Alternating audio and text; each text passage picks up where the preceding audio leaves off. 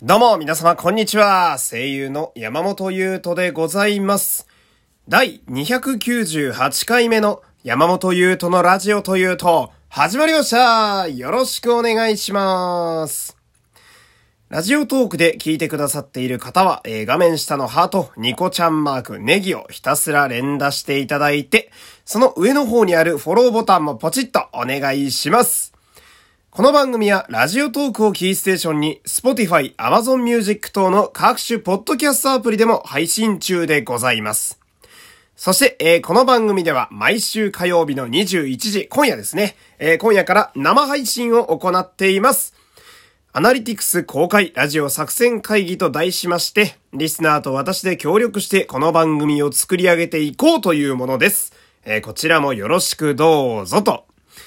えー、そんな感じでございましてね。えー、今日の回はですね、あのー、お便りが非常にたくさん届いているんですけれども、えー、なかなかね、えー、読むチャンスがないということで、まあ、今日はお便りをがっつり、えー、読んでね、行こうかなと、そういう回になっております。まあ、今回のこの10分ぐらいだけではなくて、まあ、2、3回に分けてね、えー、たくさん読めたらいいななんて思ってるんですけれども、えー、最初にあの、まずね、あの、リスナーの方にちょっと言わなきゃいけないことがありましてね。えー、今日はちょっとアクシデントが ね、頻発しているんですよ。えー、まず一つ目がですね、えー、まあ、最近は結構ね、あのー、余裕を持って収録できているので、音楽がね、あのー、バックに流れた状態で私がこうトークをするというね、えー、非常に軽快なトークが繰り出されるね、そんな番組なわけですけど、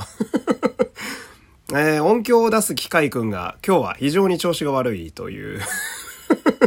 なんかね、えー、久々にこの無音の状態で私のトークだけで、えー、頑張るという、まあ、声優冥利に尽きるというね、声だけでなんとか持たせると、えー、そんな状況でございます。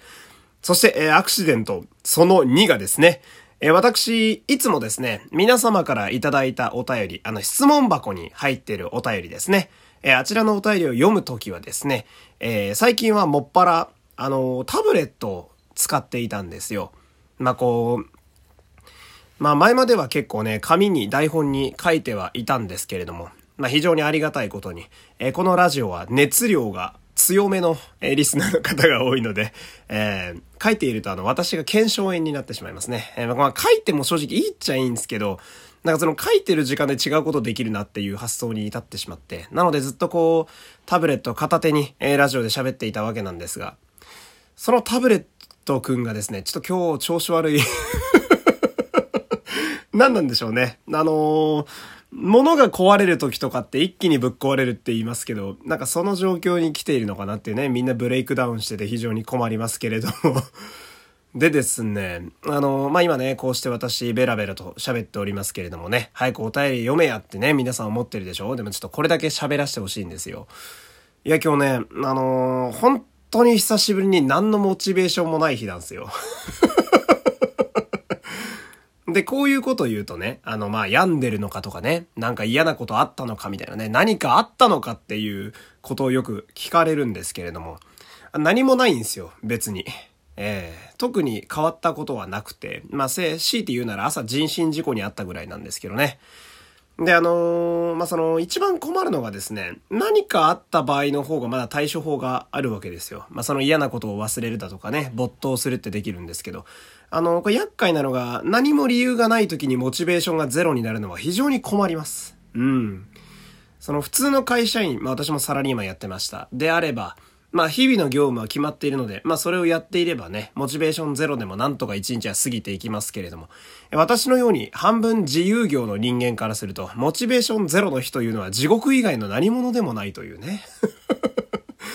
まあ、ありがたいことに、えー、このラジオと、そして、えー、今晩のね、えー、生放送を予定しておりますから、まあ、この時間は楽しくできるかなっていうとこなんですけど、え、それ以外は、え、今日はずっと虚無なんですね。え、何もやる気が出ないと。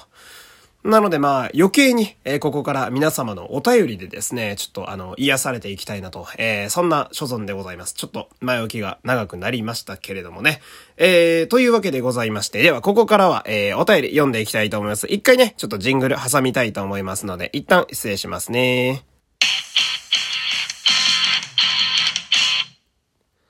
さてさて行きましょうか。ではでは、ラジオトークに届いているお便りから参りましょう。こちらですね。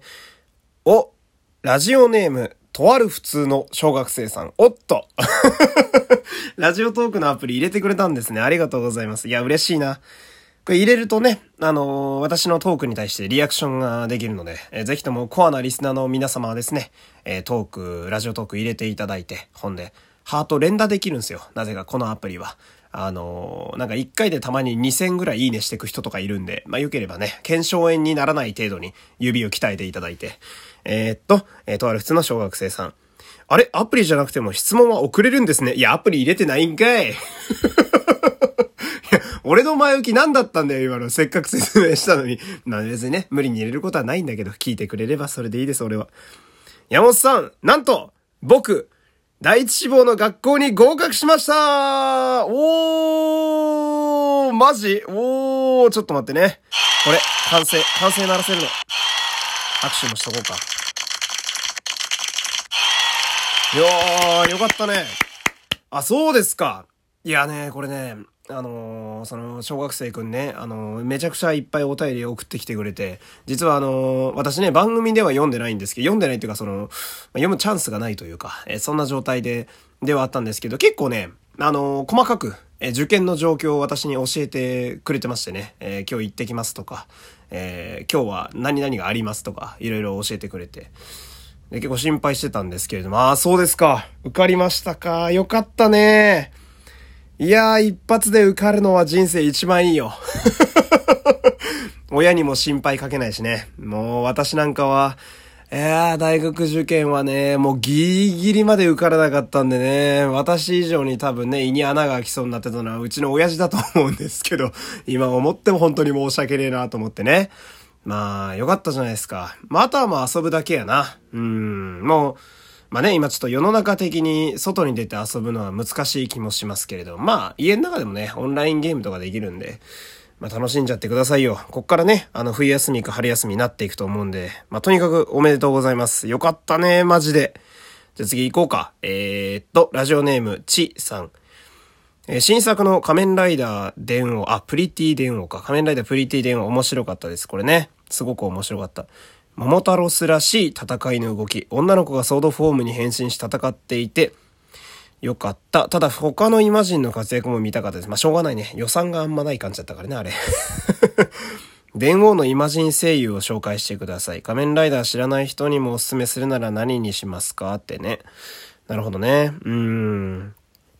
これでもあれだね。毎回この流れ、俺全く同じ答え喋ってる気がしますけれども。なんか声優を紹介してくれっていうお便りがちょこちょこ来ますよね。声優の紹介ね。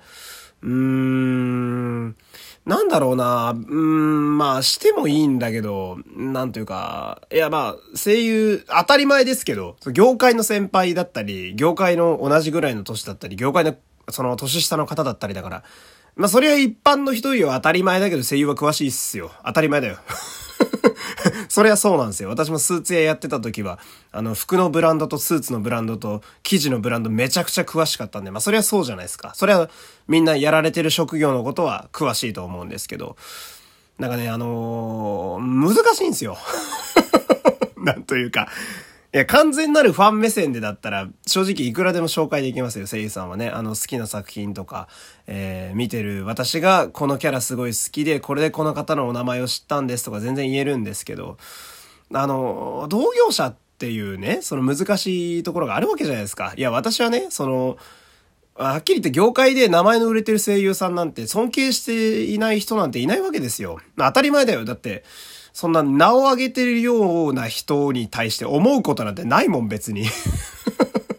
こう、すげえなって感情がやっぱ最初に来ちゃうんで、まあ褒める言葉しか正直出てこないですけど、